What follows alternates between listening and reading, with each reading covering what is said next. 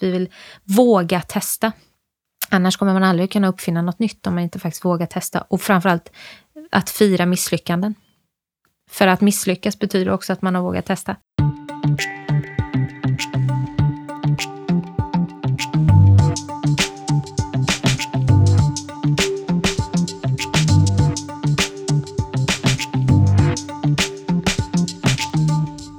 Henrik, Ja men tänd! Hej! hur är läget? Jo men idag är jag taggad, tänd, eh, på tårna, på hugget. Jag har inte varit så här tänd att göra podd sen vi hade Per Stenbeck här. Sen eh, för en vecka sedan menar jag? Nej? Ja, nej men vissa poddar är ju ändå speciellt och, och idag känns det, om inte dagsaktuellt så är det ändå lite breaking news. Exakt, det är ju första gången vi ändå är där. Och varför, vad, är, vad är det med breaking news? Jo, det var ju så att för någon vecka sedan så såg vi en annons som vi gick igång på och som hela branschen kändes det som gick igång på. Det var, eh, jag ska ta fram den här. Så här står det. Generös miljardär sökes. I veckan berättade en känd svensk fastighetsmiljardär här i Dagens Industri att han dubblerar alla gåvor till tre olika organisationer i jul för att hjälpa människor på flykt. Grattis till dem! Vi är övertygade om att det kommer att ge en rejäl slant. Tyvärr var inte vi en av de utvalda organisationerna. Men vi råkar veta att det finns 190 andra miljardärer i Sverige. Underskrivet av Åsa Videll, generalsekreterare på UNHCR. Och inte bara det, hon har lagt ut sitt mobiltelefonnummer också. Alltså det är en så bra annons att det inte är sant. Eh, Och det stannar ju inte där. nej, det stannar ju inte där. Nej, nej, nej, nej. nej.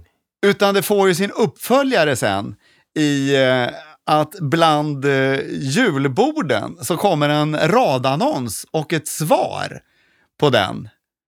Och så spinner det på. Så att de får ju ihop ett förhållande och en eh, kärleksrelation känns det nästan som. Så det är love is in the air i, i det här avsnittet. Eh, nu har jag surrat, vad, vad känner du för det här då? Ja, men det ska ju bli väldigt spännande. Eh, Just eh, utifrån, eh, som sagt, när vi såg annonsen redan där så kändes det som att eh, vi, jäklar vad, vad de fick till det. Med lite glimten i ögat men ändå eh, klarade den eh, balansgången. Eh, och det kändes ju också som att det inte är en tillfällighet utan rent organisatoriskt så måste det ju finnas något där i deras arbetssätt som uppmuntrar till det här. Så att eh, det ska bli väldigt intressant att höra hur, hur gick det här till? Och det är lite så här, det är lite för bra för att vara sant. Är det verkligen sant? Hur, hur, vad hände? Ja, verkligen. Och då gjorde vi så att vi, eh, vi ringde UNHCR eh, och då blir det så att dagens gäst är chefen för strategi och tillväxt, Elin Stråkendal. Elin började sin karriär i våran bransch med att eh, jobba volontärt åt Läkare utan gränser på deras givarservice. Sen fick hon anställning på givarservice och arbetade sig upp, blev chef för givarservice och eh, blev kvar på organisationen och jobbade med insamling i 11 år totalt där. Sen skulle hon starta restaurang, men upptäckte att det var inte grejen i livet, utan hamnade då under en kort period på Röda Korset innan hon 2015 i februari steg innanför dörrarna på UNHCR. Vi hälsar Elin Stråkendal välkommen. Elin Stråkendal, UNHCR. Eh, fantastiskt roligt att ha med dig i insamlingspodden. Tack, kul att vara här. Mm. Eh, vi såg en annons, Ted och jag, i eh, Dagens Industri. Eh, ett kärleksbrev. Eh, och att ni hade blivit ihop och tänkte vi bara måste få hit dig till insamlingspodden. Slängde oss på Egentligen telefonen. innan det här svaret och det hade kommit. Ja. Också. Redan då tyckte vi att det var genialiskt. Till, tillräckligt intressant. Och eh, ville att du skulle komma hit och prata om det där. Ja. Så det, det kommer vi göra. Men du är chef för strategi och Tillväxt. tillväxt på Sverige för UNHCR. Ja, det stämmer. Eh, alltihop är det där är, jätteintressant. Vi börjar med Sverige för UNHCR. vilka är ni?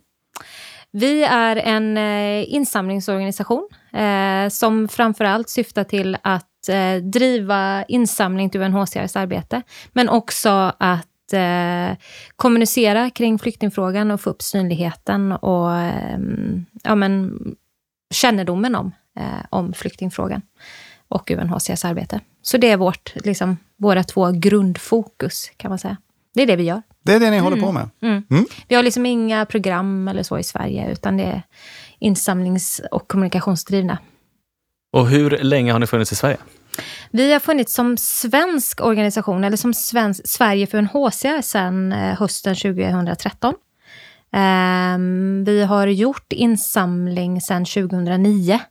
Ehm, men det var först 2013 som vi samlade in med 90-konto och som Sverige för UNHCR.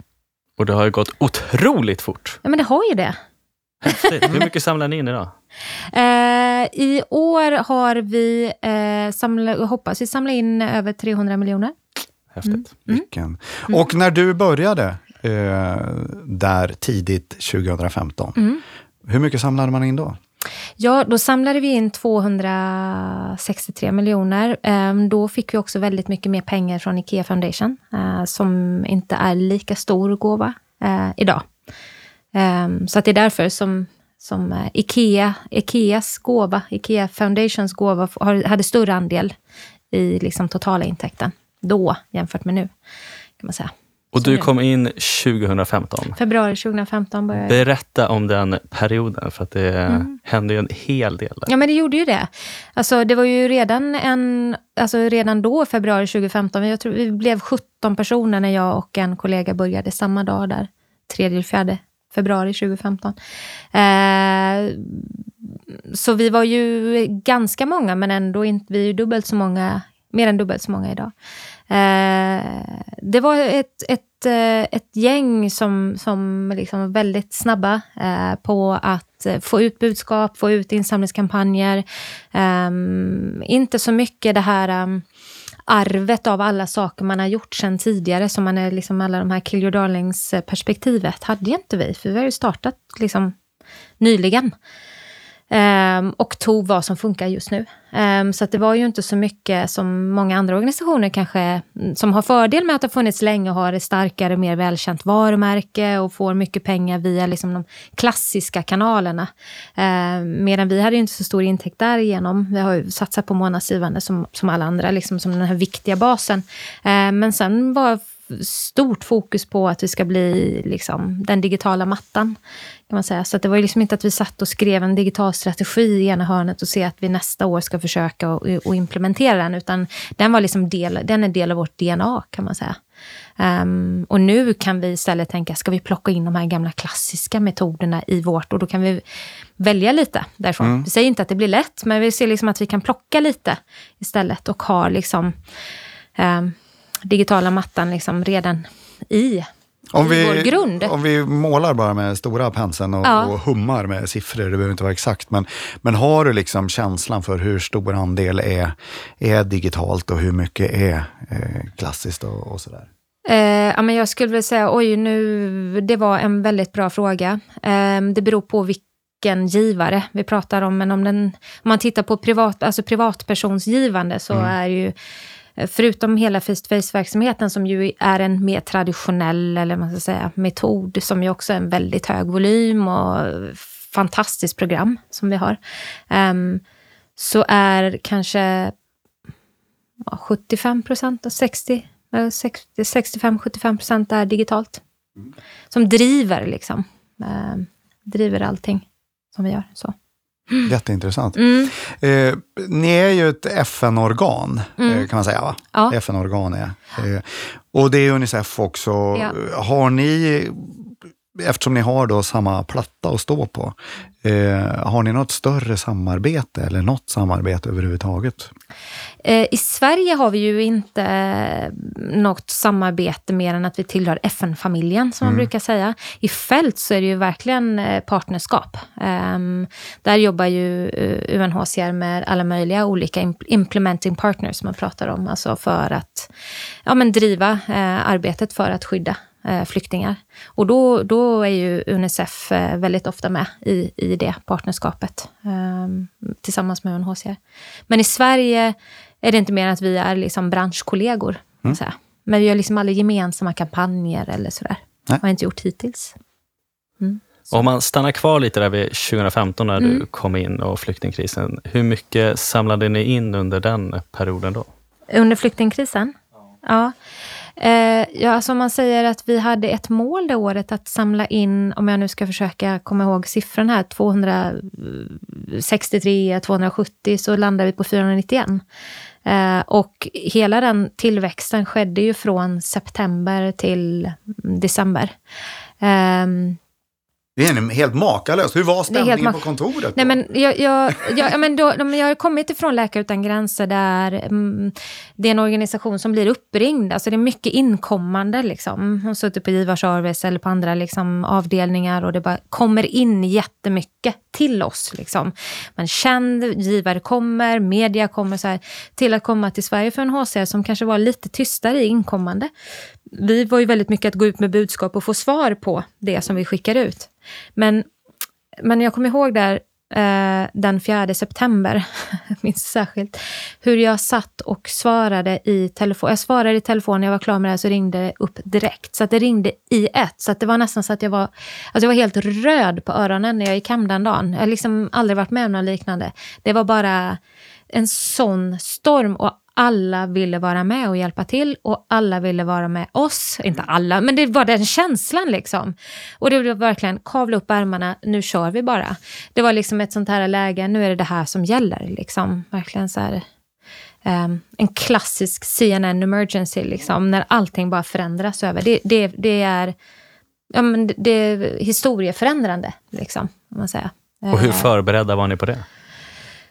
Um, alltså, både, vi var rätt så förberedda för att vi hade ju flera av oss, men många av oss har erfarenhet av att jobba med andra eh, organisationer, varit med i den här typen av, men vid tsunamin kanske, eller Haiti, eller andra typer av liksom, kriser och katastrofer när det blir stor anstormning. Um, så både jag och Anna-Karin Modén, som då var vår kommunikationschef, kommer från Läkare utan gränser, har varit igenom de här stora katastroferna. Jag var på Läkare utan gränser när det var eh, tsunamin till exempel, när det bara välde in. Och apropå digitalt, vi hade en hemsida eh, där det trillade in gåvor, men man var tvungen att skriva ut alla blanketter och sitta och regga för hand. Och det var högar på högar på högar. Så vi har liksom varit igenom det där och förstod att nu ser dynamiken ut så att... Haiti, kom... vad gjorde du? Var du där då? Då var jag också på Läkare utan gränser. Mm. Men liksom att man vet hur, hur um, vad ska man säga, uh, psyken ser ut. Eller, eller um, först så, så kommer anstormningen av privatpersoner och media, för att det hänger ihop. Media, privatpersoner, ett par veckor senare kommer företagen, för då har de hunnit bestämma sig. Och sen några veckor senare så kommer eventuell kritik. Vad var det egentligen? Vad gör ni egentligen? Det är liksom så det ser ut på något sätt. I alla hela, liksom. initiativ också utav Alla initiativ. Så att vi visste igång. det redan innan, liksom, att vi måste vara förberedda på de här eventuella kritiska frågorna som kommer. När media ställer de här frågorna måste vi veta. Så att vi hade, var förberedda på det sättet. Um, och Katinka Lindholm som då var generalsekreterare har ju också jobbat liksom i branschen i många år och, och, och visste liksom vad man behövde, hur vi behövde stärka upp och sådär. Uh, och sen var det ju lite lust för dagen innan det här hände så hade jag precis signat avtalet med uh, så insamling, egna insamlingar plattform. Och allting hade precis blivit klart dagen innan och jag tror att vi kan ha fixat ett swishnummer. Alltså det var, det var flera grejer och vi hade ingen aning. Eh, vi gjorde ju insamling på just Medelhavet och, och, Grekland under hela sommaren. Så att det var inte så att det började den dagen, utan vi hade ju trappat upp innan. Men den anstormningen hade ju inte förrän den dagen. Och då fanns liksom de här bitarna på plats. Det var ju bara ren tur. Liksom. Så insamling via egna insamlingar var när många ringde och ville starta initiativ så kunde vi bara rikta dem till den plattformen. Liksom. Så mycket sånt blev av och satt. Liksom. Eh, men sen när de ringde från eh, Blixten eh, och, och säger vi har, bo, vi har bokat Globen och vi kör en konsert med er. Man känner så men gud det här händer inte. och det var grej på grej på grej. På grej. Ja, för jag, jag liksom... Där, eh, Haiti, då var jag på, eh, på Röda Korset. Ja. Eh, och det är också, man, för det, det blir ju väldigt personalkrävande. Det är dit jag försöker komma. Eh, de sakerna. Så att, att Och hur ha- man organiserar sig väldigt mycket. Mm. Eh, för det är ju någonstans att eh, en hur man prioriterar resurser som man har. Räcker med de resurser man har eller behöver man ta in, men framförallt de resurser eller personer som finns inne. Hur organiserar vi oss för att vad kan man släppa och prioritera ner? Och vilka saker kan vi inte prioritera bort? För det måste finnas kvar och de behöver jobba kvar i det som inte är hela katastrofen. Så det är väldigt mycket det. Alltså, alla de här bitarna är hygienfaktorer. De kan vi liksom inte ta bort, de här funktionerna liksom, eller rollerna eller liksom prioritera om. Men vissa andra kan säga, men den där kampanjen som är planerat i tre månader, skip it. Vi kan liksom... Hur länge pågick den här kulmen då? När eh, var ni tillbaka och kunde andas? Ja, men det var ju ändå några månader. Men den här konserten i Globen var ju den 29 september, har jag för mig. Om jag inte missminner mig. Eh, så då var det ju en månad och sen pågick det väl ett tag till. För företagarna kom ju, eller som företag kom ju lite i, ja men släp, inte släpar efter, men det tar ju alltid lite längre tid än vad det gör för privatpersoner att fatta beslut. Så. För det är ofta en styrelsefråga eller en, en ledningsgruppsfråga eller sådär. Ehm, Så är det alltid. Ja, eh, naturligt liksom. Man måste, man måste diskutera först. Ehm, nej men så att det, jag skulle väl säga att vi kunde väl börja, vi andades väl ganska bra ändå under hela perioden, men när det började lätta lite var väl när året var slut egentligen. För den, den julinsamlingen gick, vi var så här, ja men vi ser till att rulla ut en, en julinsamling men inte en julkampanj. Alltså vi gör ingen särskild kampanjbudskap eller någon särskild liksom, julkampanj, någon koncept och så, utan vi bara ser till att finnas där som, och erbjuda våra givare att de, om de ska köpa julklappar eller vill skänka till jul så kan de välja oss. Liksom. Ehm, så, och den insamlingen gick också jätte, jättebra. Är det något du känner från den här perioden att yes, inte där skulle vi gjort annorlunda? Ja, så det är alltid lättare att säga i lite så här perspektiv. Vad har vi kunnat göra annorlunda? Det, det är faktiskt med tanke på hur nya vi var och hur nya vi var i hur många som... Det var liksom ingen som har jobbat där i sig 10 och 15 år, ni vet, som, som kan allting så här i grunden och då gjorde vi sig så. Det var, vi var ju alla väldigt nya, så jag tycker att vi redde ut det fantastiskt bra med tanke på det. Så jag kan liksom inte komma på någonting särskilt som står ut så. Nej, med all rätt om man tittar på insamlingsresultatet Ja. också. Jag menar, med tanke på att ni är så unga som organisation och eh, när jag var inne nu och kikade på årsredovisningarna så en grej som stack ut var ju bara, man tittar på de första årsredovisningarna så är det ett Word-dokument som är inskannat och upplagt som en pdf. Ja. Medan sen ser man att när pengarna börjar trilla in så, så börjar det bli en designad produkt. Och det vet jag inte för det har att göra med pengarna utan mer att vi, vi har med tiden byggt upp liksom också ett, ett know-how i hur vi ska göra det. I början var det bara nu tutar vi kör så att vi får in pengarna. Så att jag tror inte att det är så mycket att liksom om det har med pengarna att göra utan mer att men nu börjar vi bli mer erfarna tillsammans liksom, och professionalisera organisationen i takt med att vi växer. Liksom. Så skulle jag nog säga att det mer hänger ihop med. Så. Det här med att ni gjorde ingen jul då, utan ni bara fortsatte på som, som vanligt. Eh, har det blivit eh, det som gäller, det arbetssätt som gäller för er vad gäller jul, eller var det bara här och då? Jag skulle säga att det var väldigt mycket då för att eh, man var med om en sån enorm anstormning och eh, den intensitet som man är på i adrenalinpåslaget i att vara i det här hela tiden liksom på tå. Eh, så fattar vi beslutet att vi gör inte, tar inte in en byrå eller liksom försöker sätta oss i arbetsgruppen och ta fram ett julkoncept eller julkampanj. Eh, ett, för att vi inte behövde riktigt och två, för att vi inte mäktade med det helt enkelt. Så det var mer bara, men vi rullar ut liksom och tillgängliggör mm, till givarna att de kan satsa sina julpengar på oss. Liksom. Eh, men det var ju mer, ja, mycket också för att det var det vi mäktade med då. Det gick ju jättebra, för vi var ju liksom väldigt aktuella då fortfarande. Liksom. Men, men, men det, så har man ju inte det hela tiden. Nej. Och, där, och, och då, så nu gör ni julkampanjer? Ja, det har vi gjort sedan dess. Ja. Alltså från 16 och framåt. Och när ni skulle göra julkampanj i år, hur, Ja. hur tänkte ni då? Eh, ja, men vi, eh, vi har ju eh, de senaste tre åren satsat väldigt mycket på vår julkampanj kring just kylan. Eh, alltså att kylan är fienden var förra året. det är ju väldigt mycket kring flyktingfrågan som hänger ihop med krig och konflikter och som blir något väldigt negativt. och förra året så satsade vi på att det var kylan som var fienden. så att det är liksom det här, liksom den mänskliga känslan av att man liksom Även om det är 12 grader så, så är det väldigt kallt. Liksom. Så det var det vi satsade på förra året. Och, eh, I år så är det fortsatt eh, engagemang liksom, i en, i en eh, vi såg ju Fars dag här och eh, ja.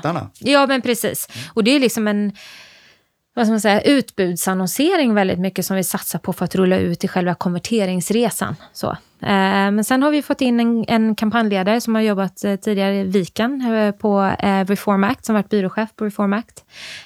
Som vi också jobbade med tillsammans vid förra årets kampanj. Så hon hade ju liksom redan lite inkört fått i, i... Så hon i, hade redan tänket att det här, det de skulle sälja in till julen nu, det får hon sitta och göra? Ja, men det kanske att det fanns med henne i alla fall. Ja, så.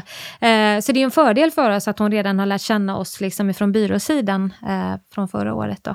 Eh, men hon började ju hos oss 2 september eh, och satte igång, och, och liksom satte igång hela eh, kampanjarbetet. Då. Så att vi har liksom gjort ett, ett kampanjförberedelsearbete och samla hela kontoret och, och spåna idéer och skriva kampanjberättelsen och, och liksom mejsla ut en idé. Så. För i år gör ni den själva, inte med någon byrå? Vi gör den inte med en byrå, men vi gör det med frilansare. Så. Så vi har ju absolut eh, eh, hjälp. Men vi har liksom inte en utsedd hel byrå som sitter och jobbar åt oss. Utan vi jobbar delvis inhouse och delvis med frilansare. Så då. Mm. Om jag bara får backa lite, nu mm. hamnar vi på julen i år och vi mm. var på flyktingkrisen, men däremellan, det, det känns ju som att det har varit en liten berg och dalbana i, eh, om man tittar på er resa. For, först gick det extremt fort upp, eh, men sen så har ni också tappat en hel del efter eh, de åren som var. Ganska naturligt såklart, men hur, hur har den resan sett ut efter? Ja. Och behålla det här engagemanget som var Ja, precis. Det var ju den stora frågan för oss i början på 2016. Eh, hur, nu när vi har fått alla de här nya givarna så är det ju väldigt som, som det klassiska fundraising-manér, att man tänker nu ska man gå igång med alla lojalitetsprogram och man ska gå igång med att liksom, företag ska förnya sitt stöd och liksom rulla ut alla de programmen. Och eftersom vi var en ganska ny organisation så famlar, jag ska inte säga att vi famlade rent kompetensmässigt, men vi hade inte så mycket på plats. Liksom. Ehm, så att det var väl den stora frågan för oss. Hur ska vi få våra givare att fortsätta att ge igen? Och då kan man bli månadsgivare. Det är ju det vi har satsat på eh, liksom, sen starten. Ehm, men övriga program, vad har vi att erbjuda? Och vet givarna exakt vilken organisation de faktiskt valde? För vi är ju inte så väl etablerade än, eller välkända än på, på svenska marknaden. Det finns ju många andra av våra eh, andra eh, kollegor i branschen som, som har ja, men mycket längre, de har varit här mycket, mycket längre på svenska marknaden och mer kända bland, bland givare. Liksom. Och givare de flyttar ju runt, de skänker ju oftast inte till bara en organisation. Um, så varför skulle man välja oss? Uh, så. så det är väl mer det, att bygga upp den uh, grunden. Liksom. Så 2016 gick ju fortfarande bra. Uh, sen har det blivit lite tuffare. Kanske också i takt med att eh, klimatfrå eller inte klimatfrågan, klimatet kan man säga, eh, i debatten kring flyktingar har blivit mycket kallare. Eh, och vi är en humanitär organisation och uttalar oss inte politiskt, men flyktingfrågan har blivit väldigt politiserad. Ehm, så hur, hur får man till det här humanitära, solidariteten som ju visades 2015?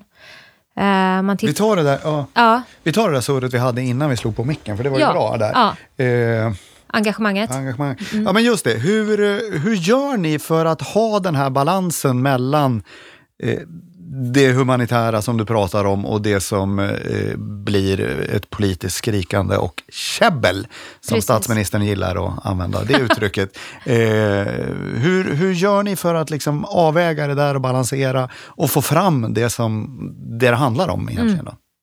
Ja, alltså det, det, det, är ju, det är ju väldigt viktigt för oss att balansera så att vi blir alltid tar det humanitära perspektivet. Alltså det handlar om människor människorna bakom siffrorna. Förra året rullade vi ut en kampanj som heter Human Facts, som står för just, vi har ju, UNHCR tar ju fram siffror eh, kring just hur många människor som är på flykt varje år, Global Trends som släpps runt 18-19 juni varje år, eh, som är siffror som är aktuella kring hur många människor i världen som är på flykt, hur många av dem som är flyktingar, hur många som är internflyktingar och så vidare. Och så vidare.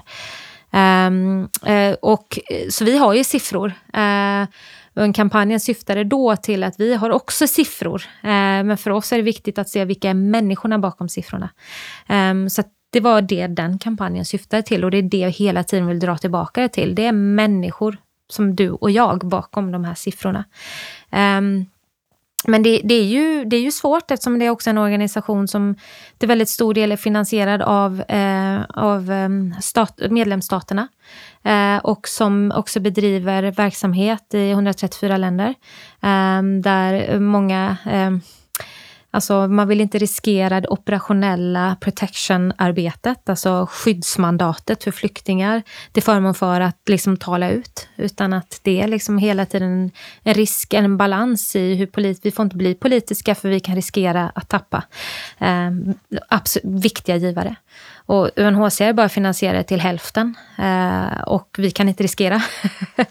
och än så länge har vi inte jobbat så mycket privatinsamling så att det kan täcka upp.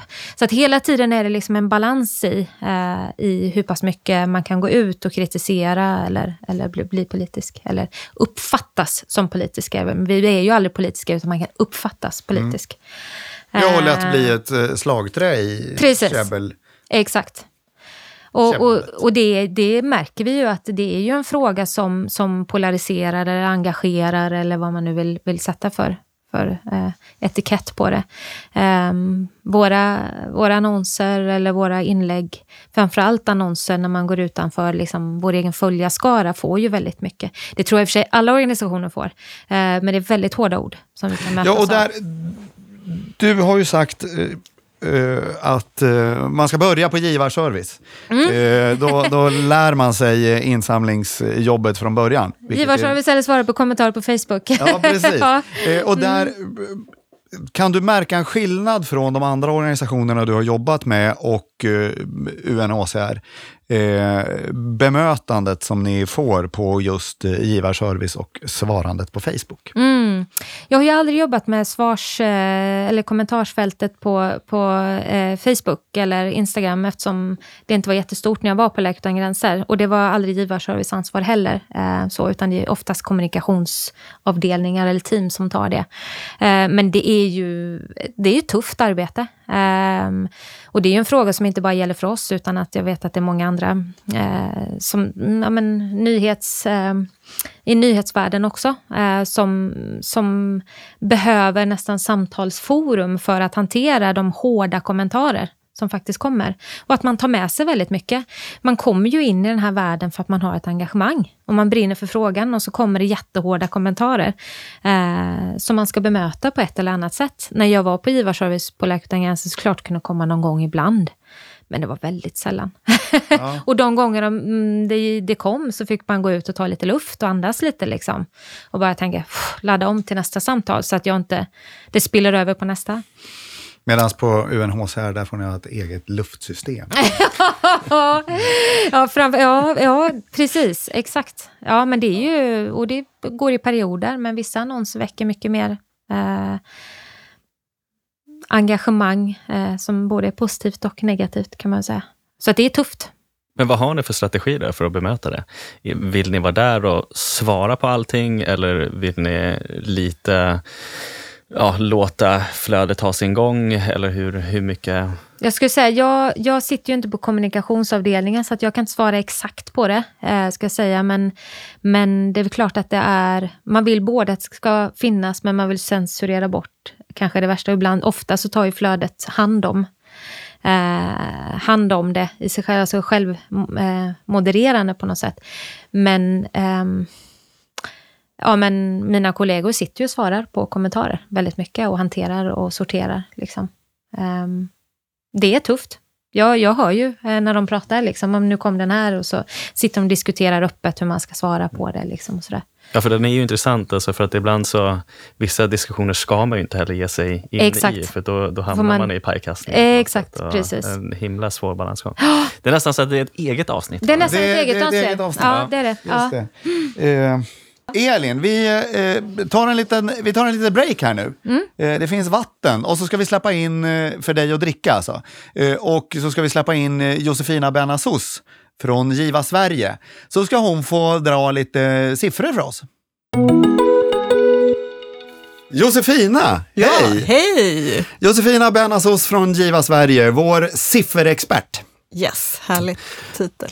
Ja, men det, det tycker jag ändå är, är med sanningen överensstämmande. Mm. För du kommer alltid hit eh, varje vecka och berättar några eh, nya saker för oss. Som eh, verkligen får oss att, tänka till och motionera våra hjärnor. Mm. Vad känner du att du vill snacka om idag? Idag vill jag prata om en global rörelse som syftar till att öka goda initiativ och goda handlingar. Jag vill prata om Giving Tuesday. Ah, Och såklart vill jag också berätta om lite siffror kring Giving Tuesday och hur det här, den här rörelsen har utvecklats under åren. ja, men eh, ta bara lite snabbt eh, hisspresentationen över vad Giving Tuesday är. Det är ju eh, en bit kvar tills det är dags. Ja, men precis. Giving Tuesday 2019 infaller den 3 december och alla är välkomna att vara med. Eh, alla som på något vis vill främja goda hand- handlingar och goda initiativ får vara med på Giving Tuesday. Och det är alltså en global rörelse eh, där det, det finns ingen, inget faktiskt medlemskap eller ansökan, utan alla välkomnas att vara med på Giving Tuesday. Och det handlar om att lyfta upp de goda handlingar och den generositet som finns och främja den just under den 3 december i år. Och vart kommer Giving Tuesday ifrån? Ja, men Giving Tuesday är ju en rörelse som startades i USA 2012 och idag engagerar den miljontals människor över hela världen. Jag tror att det finns initiativ som är samlade i över 150 länder. Wow! Ja, Titta, nu är det en sån här igen när du kommer hit, bara en sån här wow-upplevelse. Det är så stort alltså. visst är det maffigt? Ja, verkligen. Ja, Ja. Och hur kom Giva Sverige in i bilden? ja. Eh, vi är en så kallad global partner till Giving Tuesday. Vi samordnar och stöttar initiativ i Sverige. Man behöver inte vara medlem i Giving Tuesday i Sverige, men däremot så finns vi tillgängliga. Vi har kommunikationsmaterial, vi samordnar initiativ, vi pratar på sociala medier om Giving Tuesday. Så man får jättegärna ta kontakt med oss på Giva för att eh, få hjälp i sitt Giving Tuesday-arbete om man vill det. Eh, och man får också jättegärna använda hashtaggen Giving Tuesday i alla sina aktiviteter. Eh, så att vi fångar upp allting som görs under den här flaggen i Sverige just den 3 december. Det har ju pågått några år i, i Sverige det här nu. Ja, Hur, eh, precis. och du sitter ju på, på siffrorna. Hur ser utvecklingen för Giving Tuesday ut? Precis. Eh, det som är så himla tacksamt, det här är inte bara den här fina rörelsen som uppmuntrar positivt engagemang och givande, utan det är också Eh, en möjlighet för oss att mäta engagemang över hela världen vid samma tidpunkt. Och det tycker jag är rätt coolt. Hur förändras engagemang över tid? Det, är ju liksom, det finns ju forskning och det finns andra initiativ som syftar till att förstå hur engagemang utvecklas. Men det kan ju finnas vissa svårigheter att jämföra olika studier med varandra, jämföra över tid och det kan också finnas svårigheter att jämföra mellan olika länder. Så att det här eh, initiativ som eh, det finns en eh, en, ett initiativ som Bill och Melinda Gates stöttar som heter Data Collaborative som syftar just till att mäta hur ser engagemanget under Giving Tuesday ut. Eh, det finns över hela världen och det man försöker göra med hjälp av organisationer och individer men också leverantörer som ser penningtransaktioner försöker man mäta hur mycket skänks till exempel under Giving Tuesday. Hur mycket skänks? Hur många timmar arbetar vi volontärt? Hur många personer har hjälpt varandra under den här dagen? Ja, det finns massor med olika parametrar man skulle kunna mäta och det finns många olika sätt att mäta. Och det som vi i Sverige försöker göra är ju att samla in data om hur ser Giving Tuesday i Sverige ut. Vi gör det dels dels genom våra medlemsorganisationer och andra organisationer som är med. Men vi vill också jättegärna ha hjälp av leverantörer som ser penningtransaktioner. Och det kan ju vara både en leverantör av ett CRM-system eller någon som ligger närmare de faktiska betaltransaktionerna. Och Swish till exempel Swish är ett jättebra... Exempel. Hur många hjärtan kommer det fram? Precis. Swish var med och bidrog till vår mätning förra året eh, och det var supertacksamt för de kunde ju se exakt med hur många procent givandet ökade just under den här dagen. Och vi vill ha med oss fler sådana eh, leverantörer som kan berätta för oss hur förändrades givandet under den här dagen. För det man kan se i USA, där man har mätt lite längre, sen 2012 när man startade, när man startade mätningarna, eh, då skänktes det, jag tror att det var 10 miljoner dollar under Giving Tuesday 2012. Under 2018, kan ni gissa hur mycket som skänktes under Giving Tuesday då? Nej, dålig fråga. Då, ja, då får man ju visa, men alltså, det känns ju som att det måste ha växt eh, med, eh, om inte 100 procent så flera hundra procent. Nej, men om inte tvärtom, om inte flera hundra procent så 100 procent. Ja, till och med mycket mer än det. Ja. 400 miljoner dollar skänktes på Giving Tuesday 2018 enligt de här mätningarna. Så det, ni kan ju se den kurvan, den har gått väldigt stadigt uppåt. Och det som man kan se också är Giving Tuesday ligger ju eh, ganska nära årets slut, ganska nära julkampanjer, är att Giving Tuesday verkar inte äta på övrig insamling för organisationen, utan det blir snarare ytterligare ett tillfälle att ge. Så det samlas faktiskt in mer pengar totalt och det äter inte utav julinsamling kan man se på den här datan. Det trodde det jag ju förut. Ja, ja, precis. För det är ja. ju någonting som man har upplevt själv lite, var lite skeptisk till. Ja, men hur hur liksom påverkar det här julkampanjen och så mm. vidare. Mm. Men ja, intressant. Mm. Superspännande, för man ser fortfarande de här julpikarna liksom i statistiken. De är lika höga och till och med de växer ju också, för de flesta julkampanjer växer. Men sen har det tillkommit en peak till och det är Giving Tuesday-piken. Så det fanns tydligen utrymme att samla in mera pengar. Um, och det man kan se om Giving Tuesday-givare är också att det är uh, ett vanligt sätt att komma in som ny givare. Att du kliver in i ditt givande i med Giving Tuesday. Och det är också vanligt att du, om du kliver in via Giving Tuesday, att du faktiskt skänker igen, att du stannar kvar. Så det verkar som att det är någonting med Giving Tuesday som gör att du kan bli en lojal givare. Eh, Josefina, yes. eh, härligt att se dig så engagerad för, för Giving Tuesday. Ja. Eh, ja. Verkligen. 3 december kommer bli jättekul. Mm. Mm. Eh, och tack så hemskt mycket för att du tar dig tiden att komma hit. Mm. Kul att vara här. Varje vecka. Vad yes. roligt. Yes. Mm, tack. Mm. Hej. Ja, men där gick Josefina och eh, Elin sitter kvar. Eh, och det är jätteroligt. Vi eh, vill ju ha hit hej vi vill ju ha hit dig för att prata om eh, kärleksförklaringen och, eh, som ni fick av Roger Akelius. Hur började allt det här? Kan du förklara? Ja, jo, men allting börjar väl egentligen med att... Eh, Man vill samla in mycket pengar. Ja, precis. Det, så är det för alla. Behoven är stora eh, och alla behöver pengar, inklusive oss. Eh, eller inklusive vi. Eh, nej, men eh, Roger Akelius har ju varit en generös eh, givare ehm, länge. Och eh, 2016 så var det ju då han gjorde första eh, matchningskampanjen, Mitt bolag bidrag, eh, tillsammans med Läkare utan gränser. Som var ja, men, oerhört imponerande tillsammans med DI. Och 2017 så valde han Unicef som eh, partnerorganisation. Och 2018 så var det ju ingen ingen kampanj, men vi gick ju och hoppades in i det sista att han skulle välja oss. Uh, men, men så gjorde han ju ingen kampanj då, eller ingen så här, uh, matchning uh, i, vid jul. och sen då måndagen den 21 oktober så kom ju annonsen ut att han väljer att matcha SOS Barnbyar, Läkare utan gränser och Unicef. Eh, och till förmån för eh, flyktingar eller människor på flykt. Och vi blev ju så ledsna att inte vi var med. Då måste man ju också, Jättekul för dem! Också, liksom. Ja, då måste man ju också fråga stämningen på kontoret då, eftersom jag frågade det här tidigare. Ja. Hur var det på kontoret när ni hade gått och hoppats och hoppats och så blev det inget? Ja, men det roliga var att just den dagen så hade vi ju en konferens kring värderingar och kultur. så vi var ju alla samlade där och i pauserna så gick vi bara, åh, vad gör vi, vad gör vi? Eh, och först blir man ju besviken och, och liksom, ja men, om man ska säga, den negativa eh, känsloskalan egentligen. Men varför är inte vi med? Eh, och samtidigt förstår varför han väljer de organisationerna, för det är fantastiska organisationer. Eh, Och så tänkte jag, men vi väljer att använda det här utrymmet för att berätta att vi finns. Eh, vad var framförallt det? Men vi, vi tar spacet nu bara för att berätta, men vi finns också. Eh, och vi riktar oss till de andra övriga 190 miljardärerna i Sverige.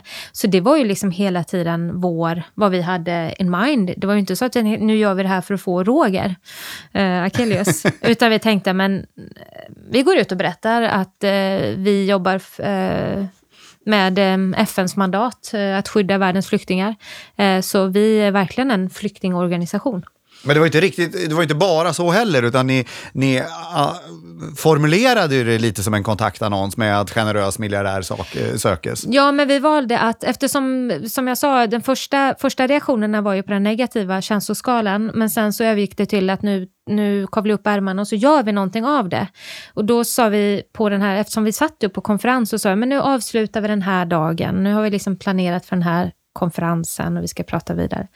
Eh, så vi bokar ett spånarmöte imorgon. Eh, så på tisdagen där, 22 oktober, så sa jag, men nu sätter vi oss ett gäng och, och samlar ihop tankarna. Och eh, vad, vad är det för gäng som sätter sig då? Hur många? Ja, hur många kan vi ha varit? Åtta stycken kanske? Med och är det något liksom från... som ni brukar göra eller var det bara... Ja, vi har börjat mycket mer på senare att ha såna här öppna spånarmöten. Eh, där man bjuder in öppet och de som kan kan vara med. Ett sätt liksom att bara lyfta alla idéer och se att man kan få in, att det inte kanske alltid är så här, men du som jobbar där har den rollen. Det har vi givetvis också så här att man måste representera vissa roller och så där kanske om man ska gå in i faktisk produktion och så. Men när man ska liksom lyfta och skapa en idé och så där. Som så till exempel med jul, så har vi öppna spånarmöten. Um, där hela kontoret är inbjudna och det är frivilligt. Uh, det är inte obligatoriskt. Eh, så. Och det är väldigt högt engagemang. Eh, just här så hade vi semi-öppet. Liksom. Det var ändå så här, generalsekreteraren Åsa Videll kallar in till ett möte där ja, men, kommunikationschef och insamlingschef och jag som chef för strategi och tillväxt var med. Men också eh, personer från insamling och kommunikation eh, som skriver bra och som tänker bra och även från företagsinsamling. Um, så vi satt oss bara tillsammans verkligen. Det var verkligen tillsammans att spåna ihop. Vad gör vi? Och hela ansatsen var, vi gör det med glimten i ögat. det ska vara med humor. Eh, vi vill ha en lekfull ton. Vi vill liksom göra en liten blinkning, men vi vill samtidigt visa det seriösa att UNHCR har ett väldigt viktigt mandat och behöver pengar. Eh, så det var någonstans det som var ansatsen. Och så, så gick eh, några av kollegorna ut och skrev ihop ett förslag och så eh, sa vi att nej, men vi vill ha, om vi ska göra det här, då vill vi ha på sidan tre eller fem i, eh, i Dagens Industri. Och vi vill gärna ha det, vi ska ha det denna veckan, alltså samma vecka som det gått ut, för att vi vill säga att i måndags. Mm. Eh, så. Eh, och vi valde att inte skriva ut Roger Akelius namn, för det handlar om att vi vill inte liksom vi visste ju inte att han skulle ta emot detta. Eh, och vi vill ju liksom inte röra upp någon, utan det handlar om att vi vill liksom göra en liten blinkning och en, framförallt en blinkning till Sveriges övriga 190 miljardärer. Så det var egentligen det som var ansatsen, skulle jag säga. Mm. Det var, det var det också att eh, göra en blinkning till eh, alla andra organisationer och, eh, och att, ja men har ni tänkt så här kan man göra? Nej, inte alls. Inte? Det, det här handlade verkligen om att vi men som vi har varit inne på flera gånger, att engagemanget dalar lite och flyktingfrågan blir allt svårare att komma ut med och det är en väldigt seriös fråga som ju är för de allra flesta som jobbar i den här branschen att det är seriösa frågor, men vi vill göra det på lite ibland att man har en lekfulla blinkning och lite humor och sådär. Att man faktiskt kan våga göra det ibland. Det är ju inga bilder den här, utan det är bara en kontaktannons och vår logga liksom. Eh, men det finns ju liksom inga bilder från fält. För det blir också väldigt mycket att man ska in väldigt mycket bilder från fält, men att man faktiskt bara pang på skriver rakt som det är. Liksom. Men med lite humor.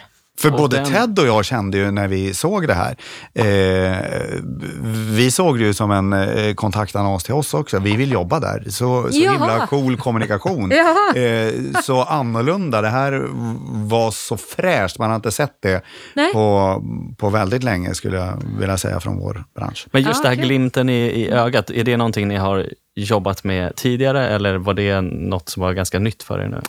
Eh, jag skulle säga att vi har nog haft det i oss hela tiden, men det liksom kräver något mod att också våga göra det och göra det med rätt Alltså det finns ju en gräns där, en fin gräns med vad som är en blinkning och vad som blir ja, men för mycket humor eller för mycket raljerande eller låter det för bittert. Så det är klart att vi liksom tog den där och tittade på den. Hur, liksom, finns det något ord vi behöver byta, byta eller sådär?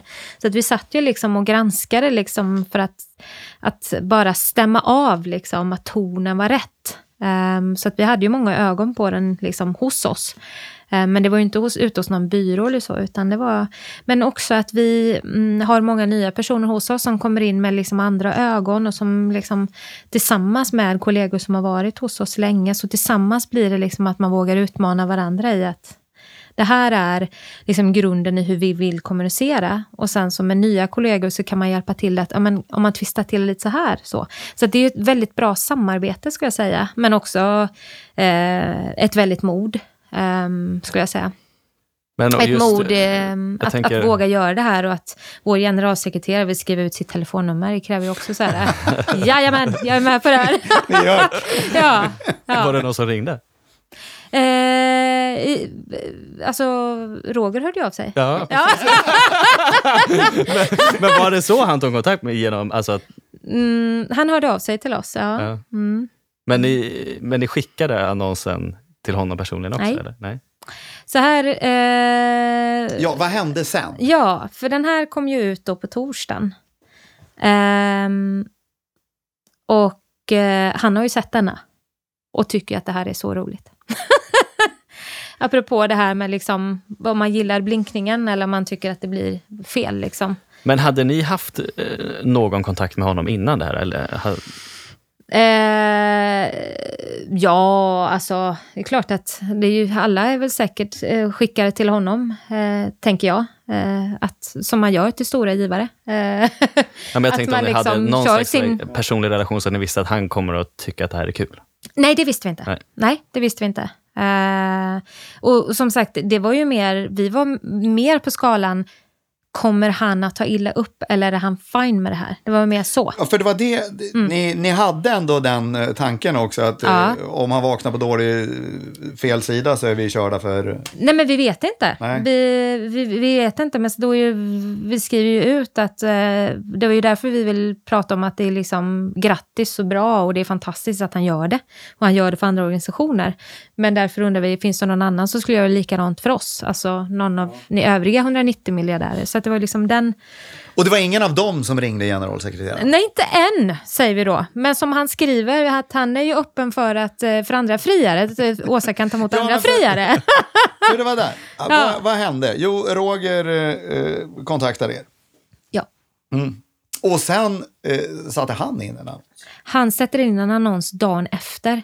Eh, det här är så roligt, för det är en annons, en kontaktannons i Dagens Industri som är bland julbord. Vi måste alltså, skramla med pappret här. Nej, men du, du, har den ju här. Ja.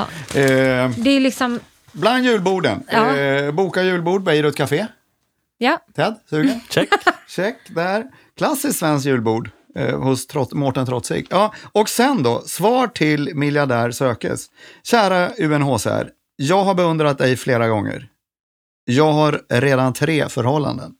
Om du inte får tag i en bättre partner, låt mig försöka. Svar till Roger. Ja, det, är, det är en liten applåd. ja, det, är, det är underbart alltså. Mm. Men hur mycket var ni med eh, på hans svar? Ingenting? Inte alls på Nej. det där. Inte det? Nej. Det, det, här låter ju nästan för bra för att Ja, jag vet! Alltså att det här att vi skulle få Roger med oss, ja. att vi skulle bli inkluderade i den här kampanjen. Alltså, eh, jag kan ju inte svara för, för Åsa Videll som är generalsekreterare, men jag hade ju liksom aldrig trott det. Utan det var ju mer använd, som jag sa innan, använd utrymme till att berätta om vilka vi är, liksom som ett svar. Som liksom ett sätt att följa upp på någonting som hänt tidigare, så gör vi liksom vår varumärkesplacering eller liksom, ja, organisationsplacering. Och inte alls som jag tänker, nu ska vi göra en blinkning så att andra förstår hur roligt det är att jobba hos oss. Det är ju jättekul att det också blir liksom en följd av detta. Liksom. Det är ju väldigt kul att jobba hos oss när det blir sådana grejer kan jag säga. Men, och det här betyder att uh, han för varje krona som kommer in så langar han in en krona. Ja. Och er julkampanj brukar i runda slängar ge hur mycket pengar? Ja, men vi siktar på runt 24 miljoner i år. 24. Så att, Mm. eh, och 48. Då, då kommer ni få. För, ja, 48, 24 till då. 50. Mm. Det är ändå... Ja, men det är ju väl, väl mycket investerade välkomna. pengar. Det är, det Ja, är det är bra ROI på kampanj. den kampanjen. För den är ju kraftigt rabatterad, ska vi säga ni- också, den här insändaren. Ja, det är bra. Ja. Så nästa år, då, då ligger den med i budgeten, en sån här aktivitet. ja, grejen är man kan ju aldrig planera för sånt här. För det här handlar ju om, man har ju pratat om newsjacking i många år inom liksom, hur tar man en, någonting som är aktuellt nu och omvandlar den till liksom, en kampanj eller en aktivitet. Men då måste man ju hela tiden ligga på och följa med i vad är det faktiskt som händer. Um, jag har för mig det var någon organisation som gjorde någonting kopplat kring ett sms som gick ut kring att det är uh, elavbrott i en del av Sverige. Och då var det någon organisation som gick ut, jag kommer absolut inte ihåg vad det var för kampanj, men liksom svarade på smset och gjorde någonting annat som en följd. Det betyder att, jag kommer inte ihåg vilken organisation det var, så att det är, klipp bort det här, men det är liksom just det här att, att ehm, Mm, nej men just det här att använda någonting som är aktuellt just nu, en nyhet som är aktuell. Och då menar inte jag att svara på engagemang ifrån en, liksom en kris eller katastrof, utan att det faktiskt någonting som händer och man är, man är på bollen. Så det handlar liksom om att man hänger med i flödet och är men det är så mycket modeord kring agilitet eller digitalt eller så. Men att ha ett digitalt mindset skulle jag säga. Um, också agilt då, men liksom att man är flexibel och kan ställa om sig väldigt snabbt. Nu händer det här, eh, vi har planerat för det här, men om vi bara justerar lite här eller ändrar om. Ehm, vi tror ju på att det är det som kan få det att lyckas, särskilt om vi inte har det här superetablerade maskineriet som vi har haft i 30 år. Liksom. Utan man måste liksom skruva lite och våga, våga testa och våga ändra om. Så det är väldigt mycket den miljön vi skapar, att vi vill våga testa.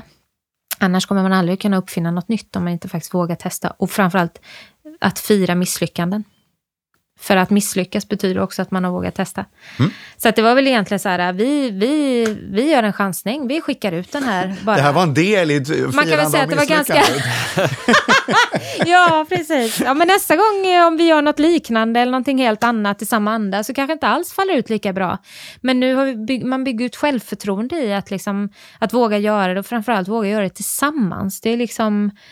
Det är ju, jag skulle säga att eh, nyckeln till det här är att vi har gjort det tillsammans och att, eh, att vi känner liksom en enad anda kring att nu ska vi göra det bästa av det. Så väldigt mycket av de kampanjer som vi har planerat för ligger ju kvar i grunden, men vi lägger hela tiden på det här filtret av att nu dubblas, gåvor blir dubbelt så mycket värde och att vi bara vill få ut det. Liksom. Och det sporrar ju givare.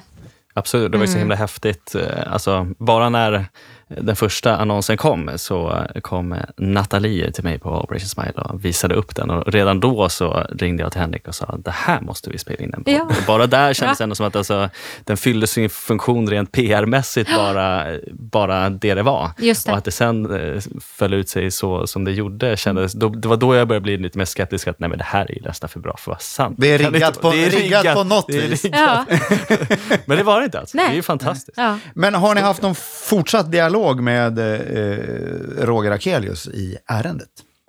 Eh, nej men nu är, det, nu är vi ju med liksom i kampanjen och så. Eh, så att vi har liksom inte... det är ju tillsammans med de andra tre organisationerna som vi gör det här. Ehm, så att det är inte mer än de andra. Nej. Nej. Och ni eh, fyra organisationer, Mm jobbar ni ihop på något vis och planerar något eh, kommunikativt, eh, kampanjmässigt, eh, alla fyra tillsammans i, kring de här pengarna? Eh, eh, vi gjorde ju en gemensam annons som var i Dagens Industri förra fred eh, i fredags då, för en vecka sedan, när, första november. Så det var ju liksom den första, eh, kan man väl säga. Och sen så kommer vi ju göra förmodligen någonting tillsammans, liksom. Så här mycket blev det. Eh, men inget annat är planerat just nu, utan var och en går hem och samlar in så mycket pengar som möjligt. Liksom. så. Var och en går hem och gör sin Men det är klart, vi har ju, vi har ju, vi har ju dialoger. Liksom. Jag har ju dialog med andra organisationer. Men jag tror att det det skulle funka, inte bara den här kampanjen, tänker jag, men just det här att man samarbetar tillsammans med andra organisationer och tillsammans driver insamling. Ja, det beror nog på vad det är. För i det här fallet, så om man får lov att använda ordet konkurrera, men det är ju inte så att någon blir utan eller får mindre, utan alla får ju lika mycket. För han dubblar ju allas insamling, alla som är med i den här kampanjen. Um, så det är ju liksom ingen procentsats att ni får så här mycket om de andra inte, sådär. Utan han dubblar ju allas insamling som är med i den här kampanjen. Uh, så det är ju en... Alla vinner ju, liksom. Absolut, men jag tänker mer positivt. om ni skulle gemensamt, lite eftersom det handlar om julen också, göra mm. lite någon form av Även om man har sina egna kampanjer också, mm. men ändå ha någon gemensam kampanj så att man får lite... Ja, kanske om man vill få upp en särskild fråga som man, som man enas kring. Jag menar, TV4 har ju under flera år också gjort TV4-insamlingen tillsammans med um, är det fy, fem organisationer uh, som, som liksom TV4 samlat in till. Eh, och då har vi varit organisationer som gemensamt har samlat in till liksom, den aktuella krisen. Så det har ju absolut skett. Eh, och så delar vi liksom på pengarna. Så. Eh, men det är ju lite så här... Eh, vi är kollegor, men samtidigt så är det ju så att kakan, den stora kakan växer ju inte dramatiskt för varje år. Så någonstans är vi inne och, och vill få pengar ifrån lite samma pool givare. det vore fantastiskt om den ökade dramatiskt år för år, men just nu gör den ju inte det. Så ja, det är lite givande och tagande där, skulle jag säga. Och när ni satt och eh, spånade fram den här idén mm. i ert eh, liksom riskbedömningen rent mot Roger, hur han skulle eh, ta emot det här, eh, tänkte ni även in hur de andra organisationerna skulle ta emot det här? Ja, Som, oh ja. Oh ja. Nej, men, eh, när det här gick ut, så det, och det var väl därför vi hela tiden ville balansera så att det är vi tycker att ni är fantastiska, vi säger ingenting om att ni är utvalda, vi är bara besvikna att inte vi fick vara med också. Um, men det är klart, jag menar, det är ju vänner i branschen. Eh, jag har ju jobbat på Läkare Utan Gränser, jag menar, ju, uh, jag vill ju liksom inte att det skulle röra upp liksom någonting, utan det handlar om att vi, vi vill ju också vara med. Typ. Och har mottagandet varit eh, hundraprocentigt eh, positivt? Ja, men av de organisationerna, ja. ja. Alltså när vi såg och vi la ut den här annonsen och vi fick tummen upp och vi fick gilla, de hörde av sig och så här grymt jobbat och kände så här, åh, det var en sån lättnad för så här, gud vad skönt. Eh, de har varit, alla tre organisationer, otroligt generösa och liksom välkomnande i, i det här och släppt in oss i det här. Um, så det är verkligen kudos till, till dem, um, att, att vi fick vara med i det här. Mm. Kul. Och som ett tillägg så bara eh, i uh, häromdagen så såg jag att ni har ju liksom, ni spinner ju vidare på det här agila och uh, kreativa och med lite glimten i ögat med den här in, Facebook-insamlingen ja. Berätta, vad, vad har ni gjort där? Ja, eh, ja men vi vill ju göra allt vi bara kan för att få in så mycket insamling som möjligt och vi vill också Ehm, men det är ju givetvis julkampanjen som är ett stort fokus, men det är ju andra tillfällen som sker innan dess. Um, så Facebook är ju en väldigt stor intäktskälla uh, för många och att göra egna insamlingar via Facebook är ju liksom en, en stor... Det kan funka bra och det kan också funka mycket inte alls bra. Eh, men vi ville bara liksom rulla ut den här som en del i att visa och synas och göra någonting lekfullt. Så att, eh, med titeln just nu, eh, Ta från en rik, ge till en flykting. med en bild på Roger Akelius och en på en, en flykting. ja. ja. um, ja. Så ja. bara Liksom att använda det här äh, rummet av tillfällen, eller liksom olika tillfällen att rulla ut, skulle jag säga. Uh, mm. Och som du var inne på själv, det här med att jobba agilt. Det mm. vill alla göra. Mm. Eh, men ni verkar ju uppenbarligen också ha lyckats med det och det verkar inte som att det är en engångsgrej när ni också har gjort de här fortsatta aktiviteterna. Hur, liksom, rent organisatoriskt, får man till det? Du pratade lite om de här spånmötena, men också ja. hur, hur, hur, hur får man till det organisatoriskt? Eh, men jag tror mycket att det bygger på grunden av hur vi är organiserade, att eh, kommunikation och insamling jobbar väldigt tätt tillsammans. Eh, att det finns liksom inte så mycket avdelningsgränser i allt. Sen gör det ju det på vissa sätt för att det behöver göras, vara så, men, men att eh, vi alla jobbar för att öka insamlingen på något sätt. Ehm, att det liksom inte är vattentäta skott. Liksom. Um, och att... Uh, Vi har också under året satt en långsiktig strategi med väldigt tydliga mål vart vi ska någonstans med liksom fokus. Och när vi har målet där borta och fokuset på att vi ska nå dit och vi behöver göra det nu så behöver vi liksom kavla upp ärmarna och bara köra. Liksom. Um, och en... En, och i det med den titel som ja. du har bara där så känns det som du har en liten nyckelroll. Ja. Eh, stämmer det? Eh, ja, jag tänker att alla har nyckelroller, men, eh, roller, men, men just vad gäller strategi så, så, så jo, men är det ju det. Att hålla det här fokuset, ja. att det är mm. hitåt vi ska. Precis. Glöm inte det. Nej, exakt. Eh, nej, men alla behöver ju mål, alla behöver ju förstå, okej, okay, eh, när vi har nått hit, har vi nått målen då? Eh, och sen sätter man upp nya mål, men man måste förstå så här, men nu har vi kommit till den här eh, milstolpen, liksom, då måste vi förstå att men vad bra, nu kan vi klappa oss själva på axeln och säga att men vi kom hit, vad bra, det var det vi hade tänkt. Man måste hela tiden ha det där och bygga framåt. Det är väldigt lätt, sätt och, lätt hänt att säga att men vi ska bara öka varje år för behoven är jättestora. Ja, men hur mycket ska vi öka då? Och det måste man liksom någonstans ange. Och hela tiden omvärdera såklart. Men, och, och hur vi ska nå det, vad vi, vad vi prioriterar och vad vi fokuserar på. Eh, ja, att driva både insamlingen och kommunikationen ja, precis. ditåt. Exakt. Ihop, det är dit vi ska. Precis. Mm. Men ber, berätta lite mer om, om din roll. För att det, jag menar, alla känner till att man har en kommunikationschef och en insamlingschef. Ja. Men strategi och tillväxt vet jag inte om så många har. Nej, nej precis. hur ser din roll ut och hur ser ditt team ut? Ja, eh, jag, eh, jag var ju tidigare insamlingschef eh, fram till för ungefär ett år sedan. Eh, och eh, det är ju liksom ett, ett, ett yrke där man är väldigt operativ. Man, man jobbar väldigt mycket i här och nu någonstans. Liksom att samla in pengar här och nu, hur man organiserar sig och liksom man har det här verksamhetsåret, skulle jag säga, i största fokus. Liksom. Så. Eh, men när jag hade den rollen så hade jag liksom sällan tid att lyfta blicken och se men om jag fattar de här besluten nu, vad får det för påverkan på längre sikt? Ehm, så när vi fick in en ny generalsekreterare eh, så valde hon att tillsätta eh, just en, en ytterligare en, ehm, en resurs eller liksom en, en roll i ledningsgruppen som fokuserar just på att leda det strategiska arbetet. För att just få det här liksom, längre perspektivet i, i sikte.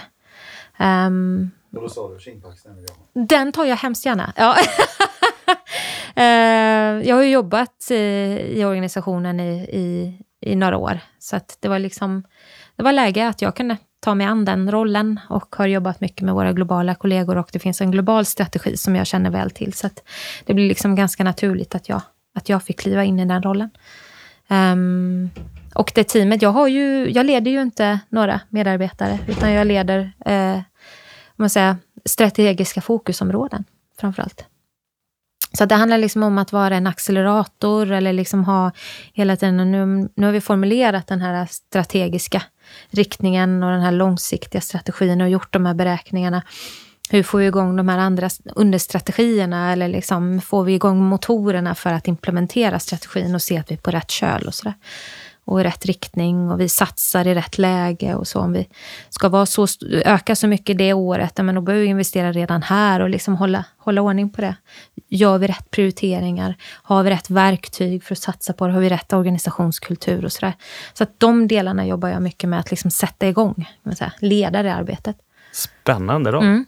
Ja, är det någon annan organisation vad du vet som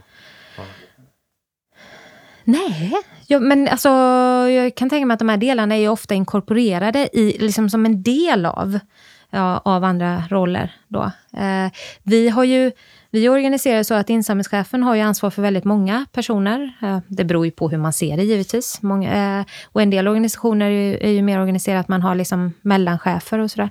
Um, så att det beror ju på hur mycket space det finns liksom i, i den här rollen. att att sätta sig ner och titta på de strategiska frågorna. Ja, precis. Och där, där du säger att det finns inkorporerat i andra yrkesroller, ja. andra organisationer, ja. så, så blir det ju ändå lite av den frustration som du själv kände när du var insamlingschef. Att eh, det, eh, man har inte tid då. Du, du har ett eh, hand, prata med händerna, mer än mig nästan.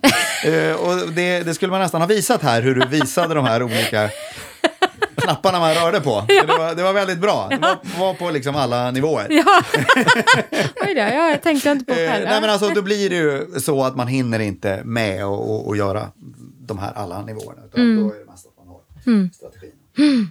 Och så ska man göra så mycket man kan för att nå dit. Precis. Mm. Du pratade lite om det globala perspektivet. Mm. Man känner ju att eh, som en FN-organ så kanske den typen av kommunikationer som nu har haft nu med den här glimten i ögat och det, hur, hur ställer man sig till det internationellt och hur mycket behöver ni få godkännande i det arbetet ni gör? Alltså vi är ju en, en fristående organisation. Eh, vi är en så kallad national partner, liksom en, en svensk organisation. Men som givetvis är, har liksom ett, ett recognition agreement, heter det, med UNHCR. Vi skulle ju aldrig göra någonting som skulle vara negativt för UNHCR, för det är ju liksom vi är ju del av UNHCR, även om vi är en svensk organisation. Eh, men just vad gäller insamlingsaktiviteter så är vi väldigt fria att göra egentligen vilka kampanjer vi vill, men vi vill ju alltid ha det baserat på vad som man tar fram globalt. Jag kan säga den här kampanjen, eller kampanjen, initiativet, annonsen, vad vi nu vill kalla det för. Det låter som de pratar om som en kampanj, men det var ju inte en planerad kampanj. Det var ju ett initiativ som, kom, liksom, som vi tog tag i. Ehm, har blivit väldigt hyllat bland våra globala kollegor. De tycker att det här är fantastiskt. Med all rätt. ja, med all rätt. Elin, eh, i insamlingspodden så, så har vi en fast fråga också oavsett ämne. Förra året, så, förra säsongen, då, då ställde vi frågan eh, eh, vem kan man ta emot pengar ifrån? Och det blev eh, generellt, liksom, kan man ta från popcorn eller vapen eller ja, du förstår. Eh, Den här gången har vi ställt det lite eh, mer personligt. Eh, nämligen, är det ett kall att jobba inom den värld som vi gör eller får man tjäna mycket pengar själv som anställd i organisationen? Oj. ja, vilken bra fråga. Ja, visst är det. Ja, eh, jag skulle säga så här, ett kall låter ju väldigt old school. Eh, eh, jag skulle framförallt säga att man kommer in i branschen väldigt mycket för att man brinner för någonting, att man har ett engagemang. Kall för mig är någonting mycket djupare, alltså det är, det är någonting som man inte kan styra. Alltså jag vet inte, kall för mig, jag ska nog inte gå åt det hållet, utan mer så här, mm, drivkraften är nog inte pengar, utan drivkraften är engagemanget. Eh, men sen eh, tycker jag inte man ska underbetala. Eh, jag tycker att det är viktigt att yrket mer och mer, alltså det är ett professionellt, eh, professionell bransch. Eh, och i takt med att den ännu mer professionaliseras så, så är det klart att eh, lönerna kommer att, att öka och har ju gjort det de senaste åren. Men det är ett tecken på att det blir mer och mer liksom ett, ja, men ett, det är ett yrke mer än ett kall. Ehm, och sen finns det ju gränser för hur mycket pengar man ska tjäna på det, tycker jag. Elin, Ja, du har bråttom iväg. Eh, vi har haft ett fantastiskt samtal här. Eh, riktigt roligt och eh, vi måste ändå få säga stort grattis till det här. ja men tack. Vi är Vi- så glada. Ja, det, det måste vara något som vi skickar med oss till er. Tack för att du tog dig tid att vara med i Insamlingspodden. Tusen tack för att jag fick komma. Där gick Elin ut genom dörren, Ted. Eh, vilken, eh, vilken story, vilken berättelse. Verkligen. Och det var ju, eh, när, om du kommer ihåg när vi var på insamlingsforum och hade livepodden där, så var ju eh, Katinka framme och eh, kom med lite kritik eftersom du hyllade Operation Smile när vi hade vunnit som årets insamlingsorganisation och sa att det saknar motstycke i Sveriges historia. Eh, och då var hon snabb med att säga, ja, Sverige för UNHCR, eh, deras utveckling. Och den är ju häftig, deras, eh, deras resa. Och hon kom ju verkligen in precis när det brakade loss där. Så att väldigt intressant att höra den resan. Och sen också den här kampanjen. Ja, det är ju häftigt. Ja, och så sen så hennes yrkesroll. Ja, Att man, vilken spännande titel. ja, spännande titel, men att man väljer att jobba på det viset. Det gör ju att man blir väldigt snabbfotade. Det gör att man som organisation eh, kan liksom hela tiden ha koll på att man arbetar mot målet, har rätt fokus.